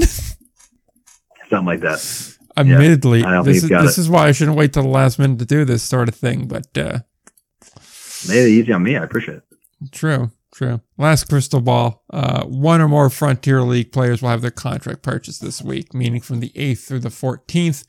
Uh, Ti'Quan Forbes got picked up by Mexico this week. We saw McCasker a week ago. So, you know, I think it's possible we see another Frontier Leaguer get picked up. Uh, I think I think so. I think they will. Let me see. Yeah, I, I think that's probably within reach. I'm gonna go yes on that one. All right. What's the uh that's on the twelfth too? Yeah, they got the All Star game in the middle, right? Yeah. So I think that helps. Yeah, I think that's uh I think it's a good shot. Yeah, that's what I'm saying. So, uh, going to the props real quick. There's only two this week because I knew this would be running long because All Star games always drag shit down. Um, hmm the winner of the Frontier League Home Run Derby will have 12 and a half or more home runs to win it in the final round. Oh, um There's some big boys there. There's going to be some big boys there. in Frontier League, right? Frontier, yes. And that is in How do they Windy do City. their home run derby? Yeah, I don't I even don't know how they do that. I just put 21 home runs or 20 and a half home runs as the over The 20 and a half that you said? 20 and a half to win it. Hmm. I didn't even, I added the, the last bit for the last round. I just said the winner of the home run derby in the Frontier League will have 20 and a half home runs. Hmm. So Oh, God. we'll I- I adapt don't- that to whatever the I'll format say is. yes. Okay. Yeah, I'll say yes, even though it's so hard because I'm not sure the format. Yeah. All right. So we'll go with the, uh, we'll take the over on that. That's what you're saying. Taking the over. taking the over. Okay. And so then this one I, I tailor made to you because I was running out of time. I said this will be a perfect one uh, to do because I like to go at least one unconventional one, you know. Ryan will put up four and a half YouTube videos this week, meaning from the 9th, meaning Sunday, through the 15th, next Saturday. Four and a half. Hmm. I would take the. oh, I'm taking the over. I Taking got a couple mid edit. see, here's the thing. So I got the complications. I'm not around this weekend, but I That's typically wouldn't post Saturday, Sunday anyway. Exactly. Let's see. Here's the thing. I, I I feel like you're pretty good to get the, the daily roundups of the daily reviews, you know. So that that's five alone. But if you get held up somewhere in the editing process, that could slow you down. And Well, really, the daily roundup's only three, so it's not even getting me that far. oh, so it's not. Because I, I only mess with Tuesday, Wednesday, Thursday, and then Oh. the weekend series gets one roundup, Oh, that unless I get distracted or sick, which I did this week. So that's on me. Got both. see and that that Ah. that hold up this week is what made me say four and a half is a good number. Yeah, no, I agree. I mean, it, that means I got to get two videos out. I mean, again, I have two editing right now, so if they get done, plus the daily roundups, we're at five. So we'll see. So We'll see. I The, other issue in life is that I do social media for a living, like in my big boy job. So it is sometimes tough just to like edit video all day and then come home and be like, yeah, more. And my wife's just like, hey man, you good? And just like, yeah, you know, I'm I'm, good. And then the power goes out, and then you know it saves me from myself. So you know, Yeah, fair point. Really, I, got, I got one for you, and then we'll we can wrap it. okay. All right. Of the in the four leagues and the eight divisions, Yeah. which last place team is most likely to make the playoffs? Last place teams right now are what? Greys, Washington, Lake Country, or not Lake Country. Uh, Gary, Yeah, Winnipeg. Greys, Washington, Yeah. uh, Charleston, Staten Island, Gary, Winnipeg, Idaho Falls, Rocky Mountain. Well, you know it ain't gonna be. Which speaking of which, Washington's had a real bad year too. Like we don't talk about that enough. Yeah, they, they've had they haven't had those like illustrious streaks where getting blown out by everybody, but they have just been sneaky dropping. They've been doing the reverse Evansville. Pretty much, yeah. Like they, and the thing is too, they've been just such a historically good team too. You kind of expect them to be like, oh yeah, they'll be there. And normally it's like, Yeah. they go full like, uh I guess like full Carolina Hurricane, where it's like, when we hit round two or three, that's when it falls to hell. This year they're getting Mhm. ahead of it, so like we don't talk about that enough. but yeah, that may be a next week thing, being that there's little baseball going on. I also have like two leagues, so that may be a thing Now- review. But uh, back to the question Yeah. at hand. I don't think it's going to be Washington. It's definitely not the Greys. Grace knows it's not the Greys. Winnipeg has not Yeah. shown me anything, so I got to go no to Winnipeg. Gary, I don't think it's Gary because they just they're basically Winnipeg, but they had a hot streak, which means they've been point. worse I didn't on, think about that at the time. on a whole. Yeah. Yeah. So like My issue is when I look at them, I see that they're only what like five games back, and that's tough to ignore. That's but, like, the so thing. That's the thing. Like, if everybody else keeps playing the way they are now, but Gary can just like have a good two weeks, they're right there. Now they're gonna Well, get that's- that's the blown out, but Winnipeg is only three games out. I still don't. I just don't believe in in the Greg Tagert led Goldeyes.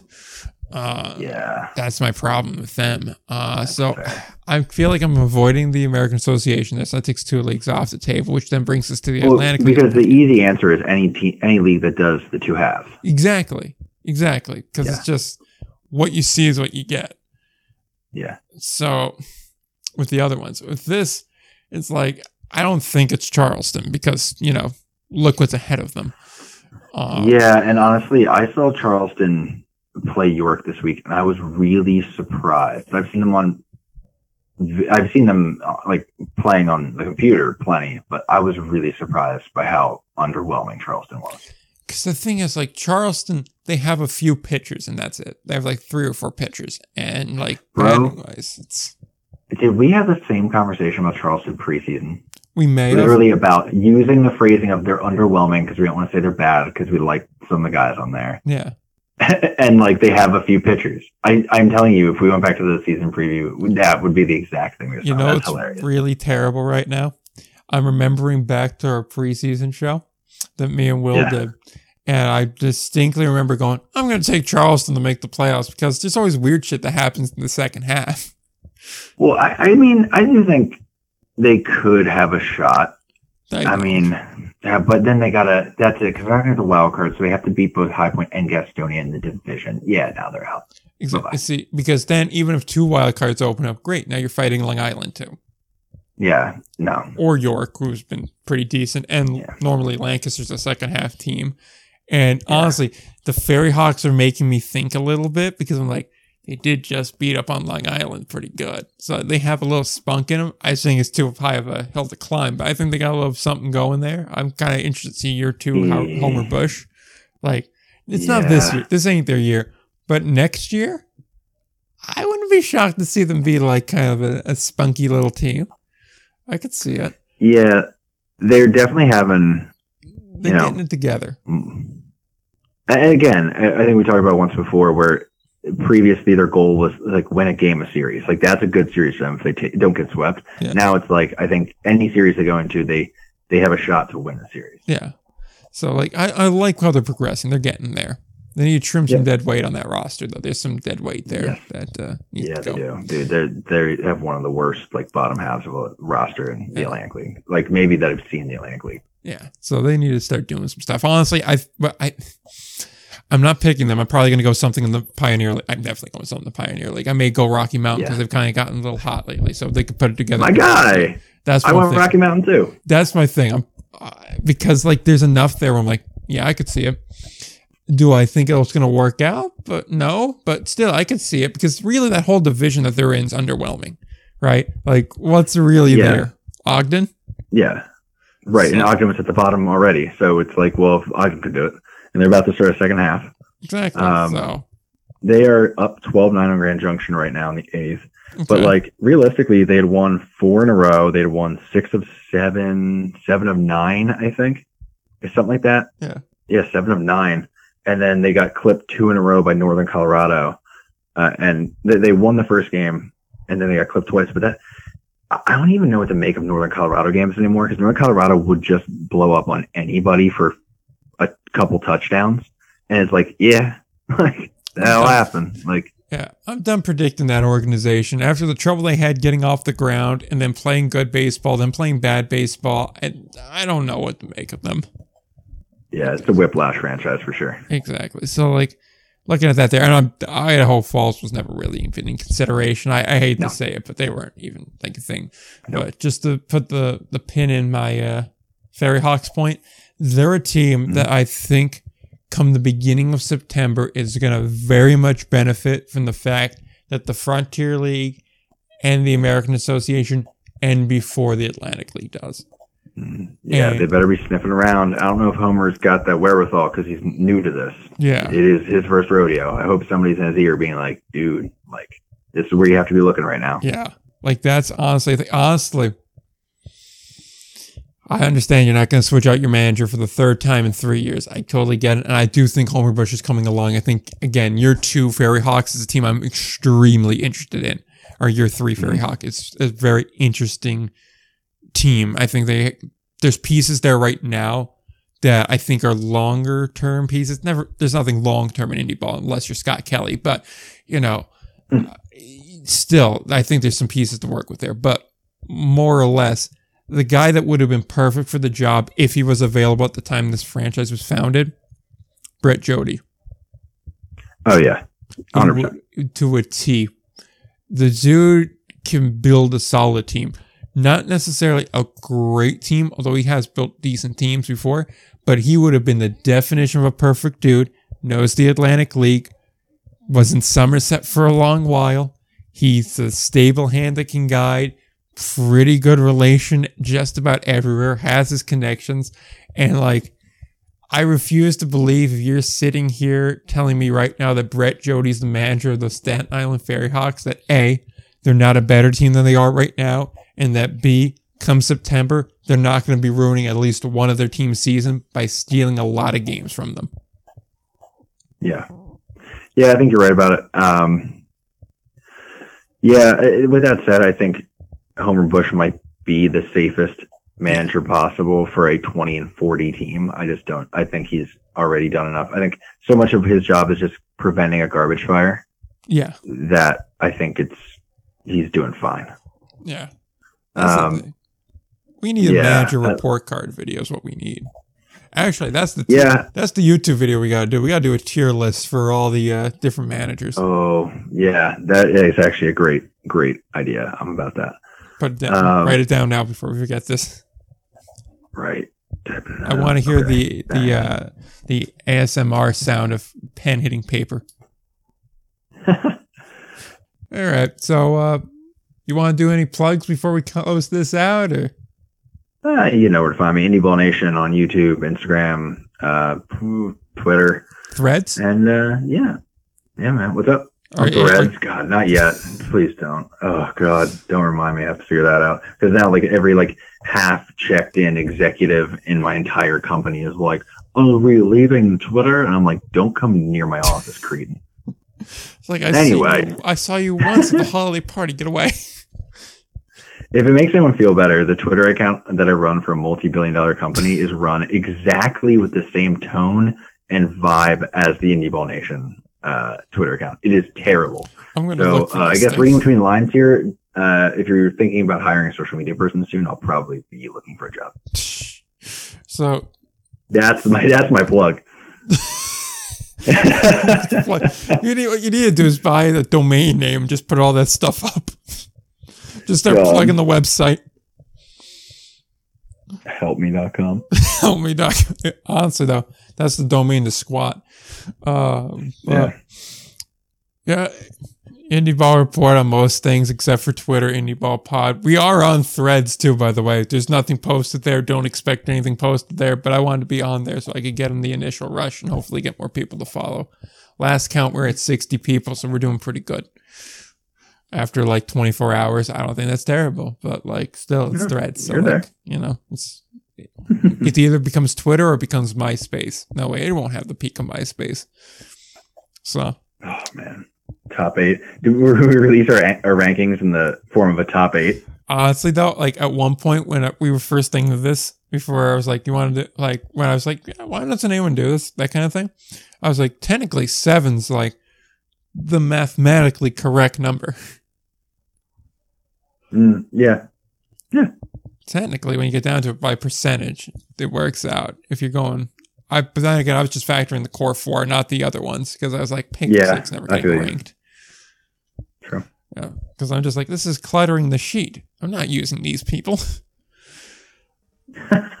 Cluttering the sheets. I'll, I'm gonna leave them in there I'm chaos. It's fine. One day I'm gonna accidentally hit like the Vallejo seaweed in the two spot, It's gonna be amazing. and it's gonna Having be like, "Why do you rank Vallejo?" I'm like, "I ranked Vallejo." Dude, you think I'd ask? Yeah. I'll be like, it sounds good to me. Well, yeah. Well, we also had the incident the one time. Damn. Yeah, but uh, any case, so follow there, follow the show, rate, review, subscribe, another deal. Until next time, don't forget, play ball.